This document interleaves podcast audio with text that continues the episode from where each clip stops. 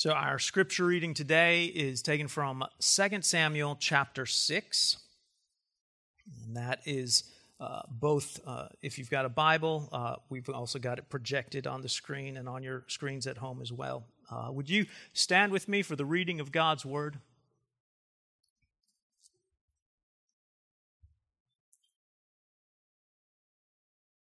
This is the Word of God. It is faithful and it is true. David again gathered all the chosen men of Israel, 30,000. And David arose and went with all the people who were with him from Baal Judah to bring up from there the ark of God, which is called by the name of the Lord of hosts, who sits enthroned on the cherubim. And they carried the ark of God on a new cart and brought it out of the house of Abinadab, which was on the hill and Uzzah and Ahio, the sons of Abinadab, were driving the new cart with the ark of God. And Ahio went before the ark. And David and all the house of Israel were making merry before the Lord with songs and lyres and harps and tambourines and castanets and cymbals. And when they came to the threshing floor of Nacon, Uzzah put out his hand to the ark of God and took hold of it, for the oxen stumbled. And the anger of the Lord was kindled against Uzzah, and God struck him down there because of his error, and he died there beside the ark of God. And David was angry because the Lord had burst forth against Uzzah. And that place is called Perez Uzzah to this day. And David was afraid of the Lord that day, and he said, How can the ark of the Lord come to me? So David was not willing to take the ark of the Lord into the city of David, but David took it aside to the house of Obed Edom the Gittite. And the ark of the Lord remained in the house of Obed Edom the Gittite for three months. And the Lord blessed Obed Edom and all his household. And it was told King David, The Lord has blessed the household of Obed Edom and all that belongs to him, because of the ark of God. So David went and brought up the ark of God from the house of Obed Edom to the city of David with rejoicing. And when those who bore the ark of the Lord had gone six steps, he sacrificed an ox and a fattened animal. And David danced before the Lord with all his might. And David was wearing a linen ephod. So David and all the house of Israel brought up the ark of the Lord with shouting and with the sound of the horn. As the ark of the Lord came into the city of David, Michal, the daughter of Saul, looked out of the window and saw King David leaping and dancing before the Lord, and she despised him in her heart. And they brought in the ark of the Lord and set it in its place inside the tent that David had pitched for it. And David offered burnt offerings and peace offerings before the Lord. And when David had finished the offering, finished offering the burnt offerings and the peace offerings, he blessed the people in the name of the Lord of hosts, and distributed among all the people, the whole multitude of Israel, both men and women, a cake of bread, a portion of meat, and a cake of raisin to each one. Then all the people departed, each to his house. And David returned to bless his household. But Michal, the daughter of Saul, came out to meet David and said, how the king of Israel has honored himself today, uncovering himself today before the eyes of his servants, female servants, as one of the vulgar fellows shamelessly uncovers himself. And David said to Michal, It was before the Lord who chose me above your father and above all his house to appoint me as prince over Israel, the people of the Lord and I will make merry before the Lord. I will make myself yet more contemptible than this, and I will be abased in your eyes. But by the female servants of whom you have spoken, by them I shall be held in honor. And Michal, the daughter of Saul, had no child to the day of her death. The grass withers, the flowers fade, and yet the word of the Lord remains forever. You may be seated.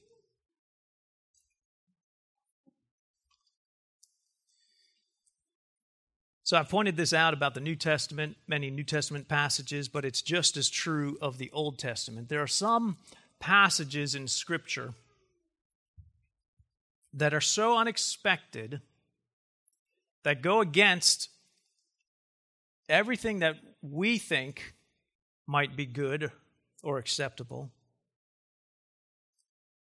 They're so unexpected that if you were inventing a religion or inventing a God, you would never invent one of these stories. Sort of like when shepherds and foreign stargazers are the first people to hear about the birth of the Messiah.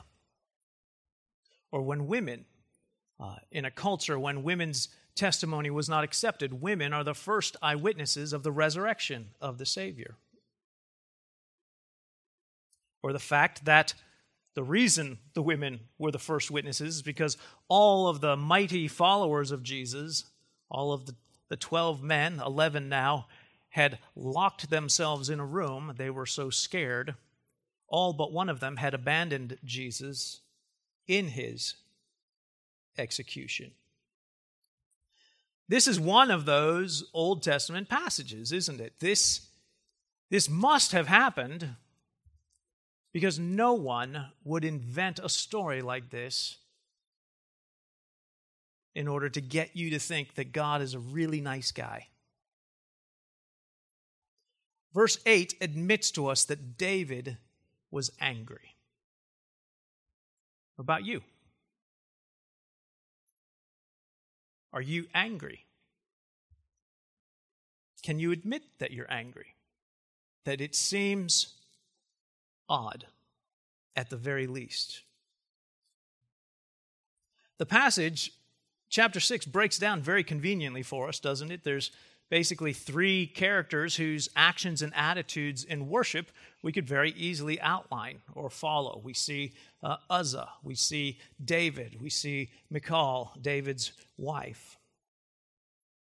Uh, but as I was working on the message, it just everything basically with Uzzah just kept overwhelming me, and I realized that I would not be able to do justice to what's going on in the first portion if I didn't split this into two uh, sermons. And so today we're just going to focus on uh, the beginning, basically verses 1 through 11. And then in two weeks, we'll return and finish the chapter. I say in two weeks because next week uh, we will be out of town, Amy and I, and so a friend of ours and a friend of Hope of Christ, Gordon Duncan, will be here uh, preaching for us, and so we look forward even from far away to hearing his message. And so I encourage you to come out for that uh, day of worship as well. But let's take a look at this. But really, before we even get to it, we have to um, it might be helpful for us to remember what is the Ark of the Covenant? What is the Ark of God? Uh, it's described first in Exodus 25. And you can go and look at that. It's, that's very basically the physical description of the Ark. It's a chest, uh, a box. It's about uh, three and three quarters feet wide, and then it's perfect square on the ends. It's two and a half feet high by two and a half feet deep. It's made of wood, but then it's overlaid with gold. And then on top of it is a solid gold lid. No wood, solid gold that fits perfectly on it. And from that one piece of gold is uh, carved or made or fashioned these two uh, angels, two cherubim who have their wings spread out and they're facing sort of downward and looking in toward each other at the at the sort of down at the the ark. And this is called this lid the whole lid is called the mercy seat. The ark of the covenant or the ark of god was essentially like we could refer to it as a sacramental piece of furniture so that's kind of silly and fancy. But a sacrament, if you remember, a sacrament uh, is a sign and seal of God's covenant. Uh, so we in the New Testament church have two sacraments uh, baptism and the Lord's Supper. So you can think of the ark as basically a sacramental piece of furniture because it, it was a sign and seal. It signified something more than just itself, it signified the very presence of God. In fact, so much so, we're told in the beginning of this passage that it's referred to by the name of God Himself, by the name of Yahweh Sabaoth, or the Lord of hosts. In Numbers 10, we read that when, when they would move, when they would break camp as they were moving from, uh, from the wilderness to the promised land, every time they would break camp and the Ark of the Covenant was picked up and moved, uh, Moses would pray, Arise, O Lord, and let your enemies be scattered. And then every time it was put down for the night and the tents were reassembled and, and they were resting, every time the ark stopped moving, Moses would pray, Return, O Lord, the myriad or protector of Israel. The, the Ark of the Covenant uh, signified God's reign. David refers to it as God's footstool. You know, not like a, an ottoman, but kings on thrones would have footstools so that they would have their feet raised. The, the Ark of the Covenant was the footstool of the Lord, it, it represented his rule, his reign, his kingship. The Ark of the Covenant also signified God's mercy. As I said before, the, the lid is called the mercy seat of God. Inside the ark was a, a golden jar of manna reminding God's people how he mercifully fed them in the wilderness. Once a year, on the Day of Atonement, the high priest would bring the blood of the sacrifice in and sprinkle the ark with the blood of the sacrifice, indicating the mercy of God for the forgiveness of sins. Also, we learn later on that inside the ark was the staff of the first high priest of Israel, the staff of Aaron, a staff which at one point God caused to bud with almond buds, this dead stick. And so that staff was kept in the ark. It was a, it was a sign of God's mercy. It also signified God's word. The Ark of the Covenant signified God's word. It contained inside it was the tablet of the Ten Commandments, God's word spoken to Moses on behalf of his people. It was also the very place where God would come and speak to Moses. God would come to the mercy seat and he would communicate with Moses. So it was a sign it signified God's reign, it signified God's mercy, and it signified God's word. And so it's no wonder that David wanted the ark in the new royal city. Now you have to go back and either read the beginning of 1 Samuel or listen to the, some of the sermons from the beginning of 1 Samuel to even learn why is the ark somewhere in, in this obscure town anyway.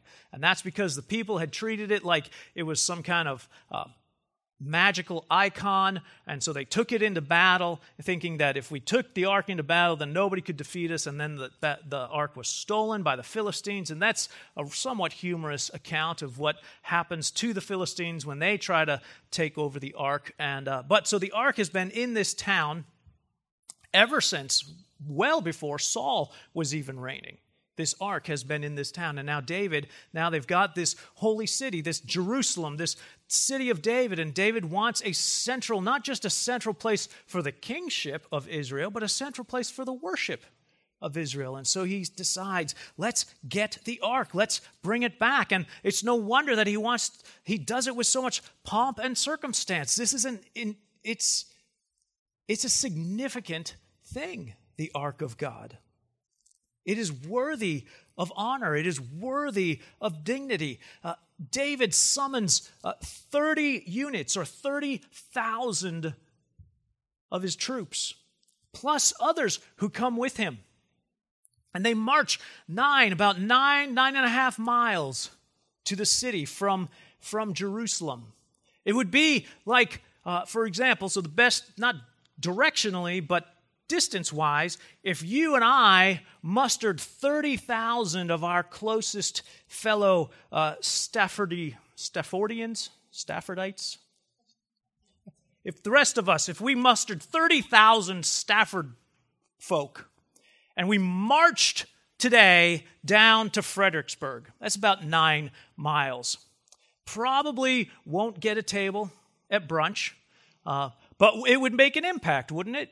Like Fredericksburg would notice if 30,000 of us came marching across the bridge into town. And not only that, but as they head back, it's just this great eruption of worship. They are so loud, they're singing, and they have lyres and harps and tambourines and, and shaky noisemakers, which technically is all that the word for castanets in Hebrew, it just is shaky noisemakers. So castanets just sounds more worshipy, I think, to the translators. Who knows what they were, but they were loud and they were boisterous and they even had cymbals. And David, I mean, he has he holds nothing back. He has a brand new cart commissioned just for the ark, a cart that has never been used by anyone else. This is a fully tricked out cart. It has everything. It's got the hubcaps, it's got the spinners, it's got it all. It is shiny and new because you can't put the Ark of the Covenant on a used cart.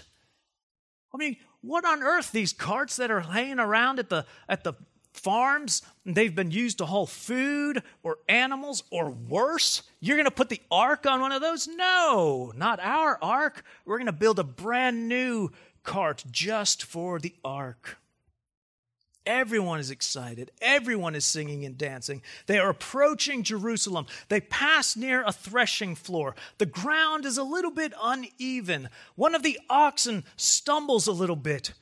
Uzzah reaches out just to make sure that the ark is secure, make sure it's safe, make sure no unexpected catastrophe interrupts this great moment of worship. Did the music stop suddenly? I mean, 30,000 people. Was there just this eerie wave of silence that just passed back through the crowd? And then a second wave of murmuring. And then a third wave of just feeling sick to their stomachs. One minute, Uzzah is alive and the next minute he's dead. So let's try to understand Uzzah's actions and attitudes here. The Ark of the Covenant was holy. It was holy because of what it represented. I mean, after all, it's just, in one sense, it's a big, shiny toy box. I mean, is the size of it, or a hope chest for anyone old enough to know what a hope chest is. It's just this golden box. But what makes it holy is that God makes it holy. God declares it holy. It's holy because it represents the very presence, the rule, and mercy and word of God. The Ark of the Covenant was actually not even to be seen by any of the people of Israel but one person. It was to be kept in the Holy of Holies, in the tabernacle.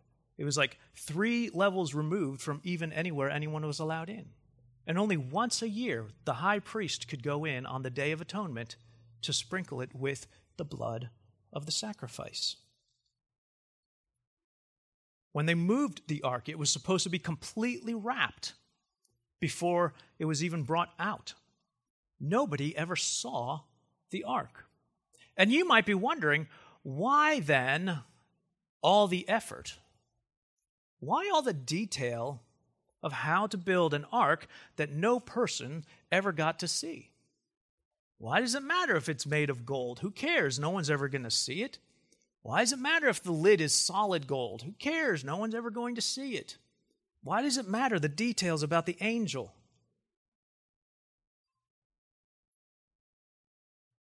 Because God is worthy.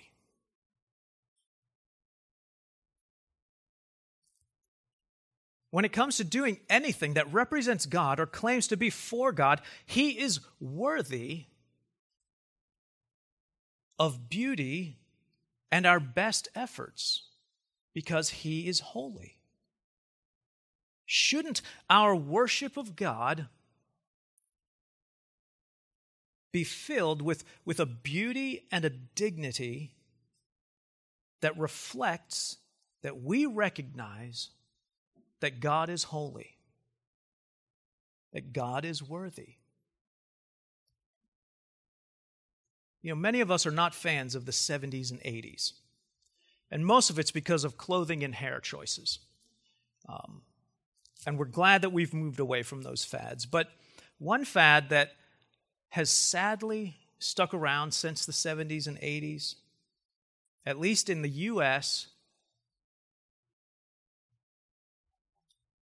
is our, our elevating of the value of practical utilitarian, pragmatic spaces. We want practical spaces, including our worship spaces. We don't see very many sanctuaries in new churches. Dedicated spaces, spaces dedicated to the worship of the Almighty and to the edifying of his people. Instead, we have multi purpose rooms, multi use rooms. A lot like the cafegimatoriums in the middle schools. We, we may as well have a Sancta Gima theater in our churches. We want rooms that are large enough for worship space, but we want to make sure that they're dark enough for concerts or plays, and so we don't get windows.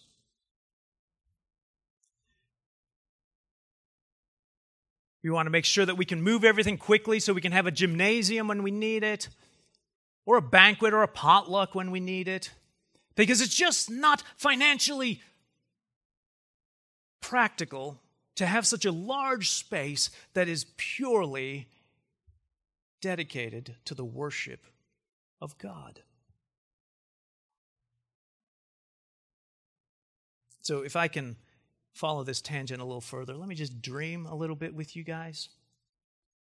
I would love for Hope of Christ one day to have a sanctuary where when we enter, we are not confronted with pragmatism or utilitarianism or practicality, but we are p- confronted and overwhelmed with the holiness and worthiness of God of our worship. Now, I did leave something out about the ark. The ark of the covenant was never to be touched.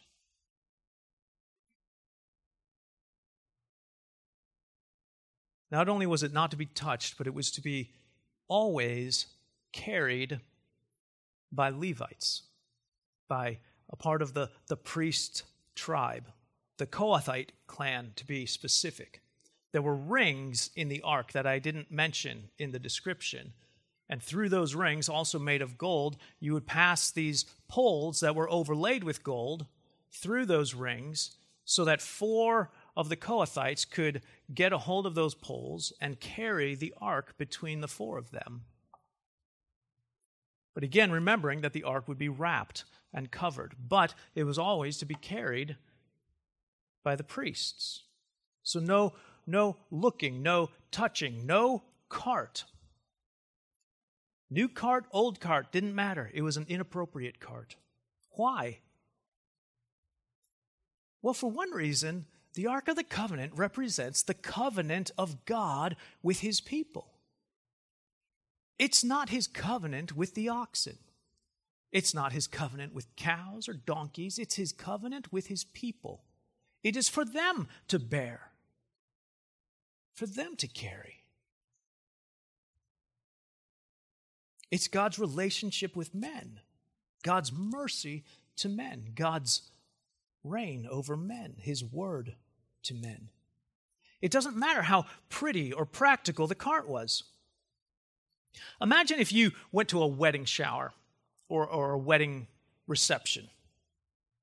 And, and the gift table is piling up, but next to the gift table are these two giant, beautifully wrapped boxes. And they're kind of they kind of draw your attention. You're a little bit excited to see what's in them. So we're gonna have to make it a shower because people don't open their gifts at receptions, do they? So it's a wedding shower. So sorry guys, you probably don't get to see it. But here it is, these two huge boxes and gifts are being opened and the bride and everyone's excited but they're they're really excited about what's in these two boxes. And finally she opens them. And they are two very fancy very shiny very new matching coffins. And everyone's a little a little surprised. It's, it's a little awkward. A couple people might even because uh, it said on the tag who it was from, and so a couple people might even be bold enough to kind of look at the person and be like, Really? You know, and at first it's like, What? Do you know how expensive coffins are? Listen, everyone dies. They're both going to die. And now they're not going to have to worry about that. I have taken that burden off of them. They won't even have to worry about it. And if they like if they both die at the exact same time, no one else has to worry about it. I mean, we've got the I mean, I don't know what the problem is. It's a very practical gift. And it cost me a lot of money. I feel like there should be more gratitude. Is it practical? Yeah, very practical. Sincere gift? Sure, probably. Appropriate? No. Not appropriate. Not appropriate at all. A wedding shower is not the time that you come together and say, hey, one of these days you're going to die. You should remember that. Enjoy your nuptials. No, that's not, it's not appropriate. There's, it doesn't matter how practical or sincere, sincerity doesn't make it appropriate. Do you realize that we have something like the Ark of the Covenant today in New Testament, saved by grace worship? We don't have a, an Ark of the Covenant, we have a meal of the covenant. Communion is one of those things.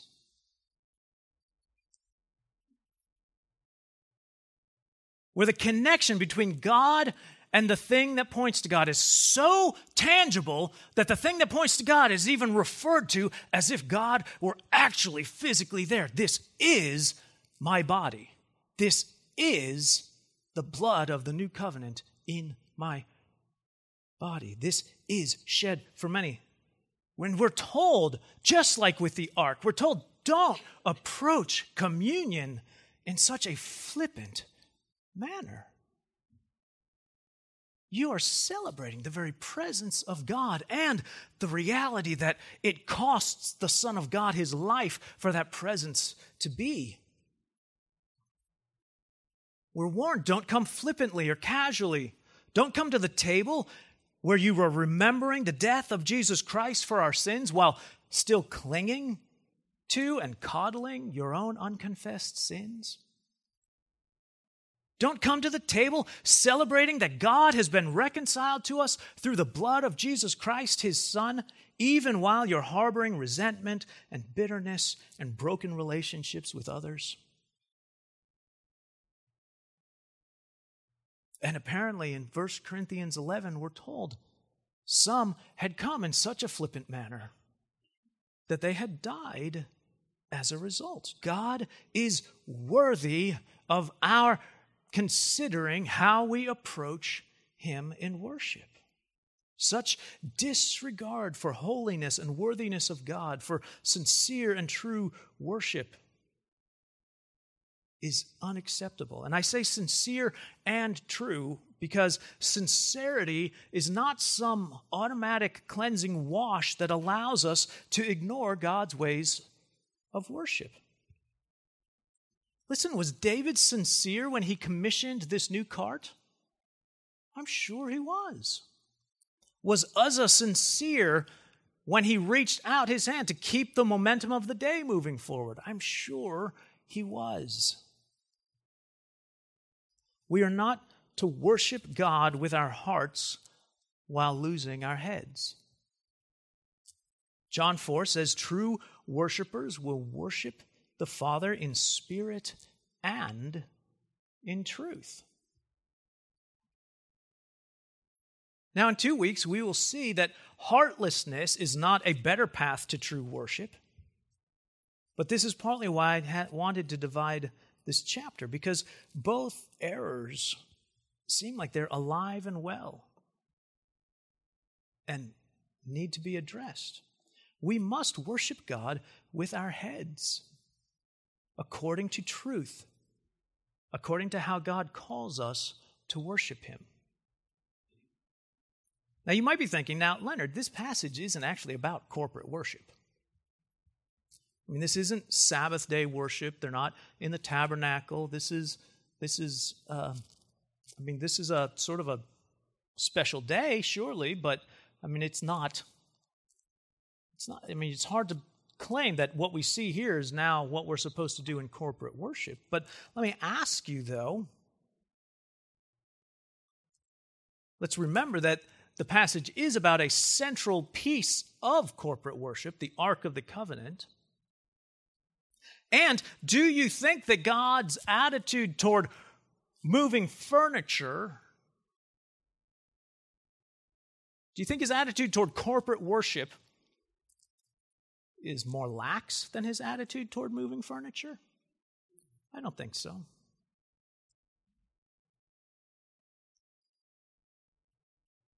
See, here's what Uzzah's problem was Uzzah thought that the dirt and mud on the ground was more offensive to God than the sin in his heart. Uzzah thought that the dirt and mud of the ground was more offensive to God than the sin in his own heart. But the dirt had never desired something more than it desired God. The dirt had never used the gift of communication and language to deceive another person or to tear them down instead of build them up. The dirt had never taken a good gift from God and deformed it into an idol of the heart. The dirt had never heard the clear command of God and decided, no, I know a better way.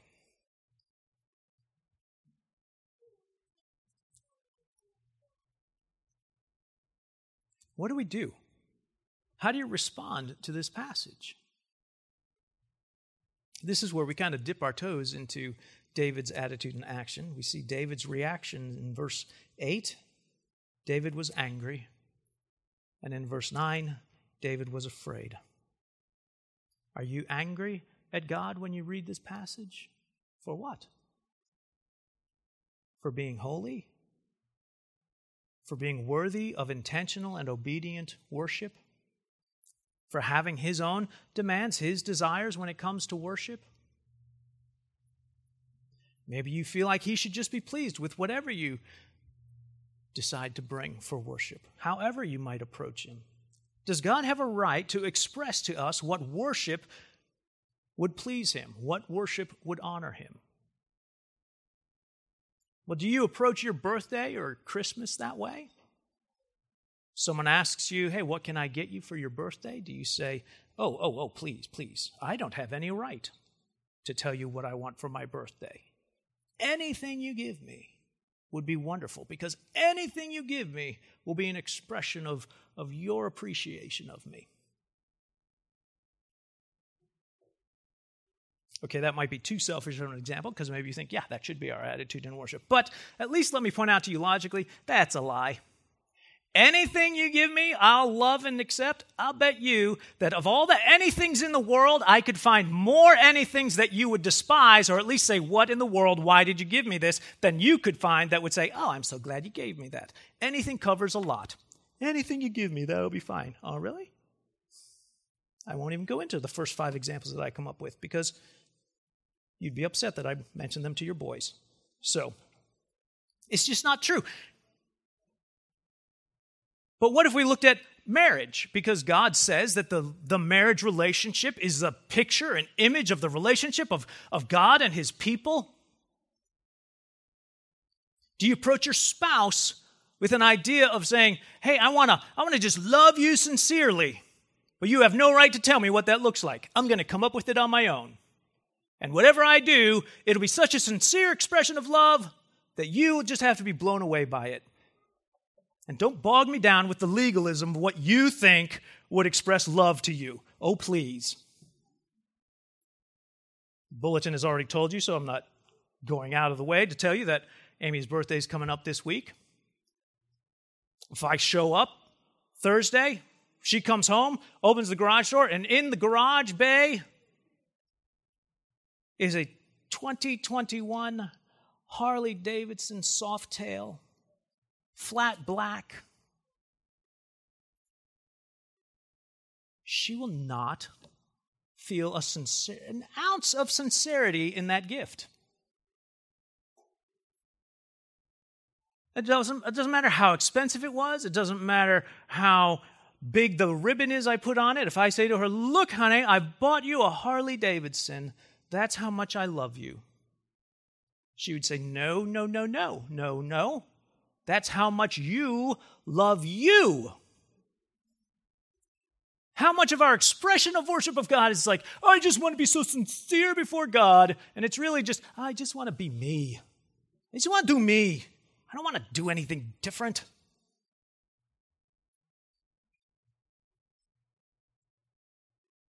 Does God have a right to claim what would actually honor him in worship? What actually speaks of his worthiness. So maybe you're angry. Maybe you are just afraid, like David. How can the ark of the Lord come to me? David asked. Listen, it's the right question to start with. Proverbs 1 7 says, The fear of the Lord is the beginning of knowledge, but a fool despises wisdom and correction. The problem is that the, the fear David had of the Lord drove him to want nothing to do with the Lord. David was not willing, according to verse 10, David was not willing to take the ark of the Lord into the city of David. What do we do? What is the answer to all of our presumption in worship, our pride, our thinking no, so, so nonchalantly about coming into God's presence, so nonchalantly about our sin? Well, the answer is the cross. the cross of Jesus Christ, if we would consider it well, it is a great cure for our nonchalance toward our sin. We sing it every Good Friday in Stricken, Smitten, and Afflicted. I think it's verse 3 that starts Ye who think of sin but lightly, nor suppose the evil great, here may view its nature rightly. Here its guilt may estimate. We come to the cross and it cures us of nonchalance towards sin because we see the cost of our sin, the death of our Savior. But what of the fear that you feel toward God? What is the answer? And perhaps you've already guessed it it's the cross. The cross of Jesus Christ is the answer to the fear you feel when you see your sin. You recognize your unworthiness, and your first thought is, How can I come into the presence of God? In Romans 8, what shall we say to these things? If God is for us, who could be against us? He who did not spare his own son, but gave him up for us all, how will he not with him also graciously give us all things? Don't close yourself to God out of anger. Don't push God away out of fear. As Mr. Beaver told Lucy about Aslan, of course he's not safe, but he is good. He's the king. The cross reminds us of that wonderful truth that, that pastor and author Jack Miller would encourage his congregation regularly with. Cheer up. You are a worse sinner than you ever dared imagine. And you are more loved than you ever dared hope. David would spend three months contemplating these truths the holiness and goodness of God. Somewhere in there, he will be reminded that God has the final say on how we approach him, on how we worship. And David will not lose his head, but he will find his heart for worship. We don't have to wait three months, but we will have to wait two weeks. Let's pray. Holy, holy, holy, Lord God Almighty. Heaven and earth are full of your glory.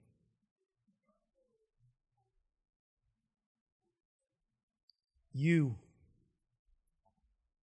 are unapproachable in your majesty and perfection.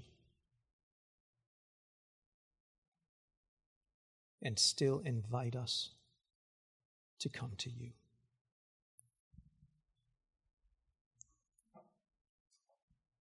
The ark without the mercy seat is a frightening place to be. To hear your word and your law without knowing your mercy. And yet we have far more than an ark that signifies your kingship, your mercy, and your word. We have your Son, who is the King, who is mercy. He is the high priest. He is the Word of God incarnate. He is the final prophet. Lord Jesus, may we approach you in humility, with the dignity and beauty that you are worthy of. In your name we pray. Amen.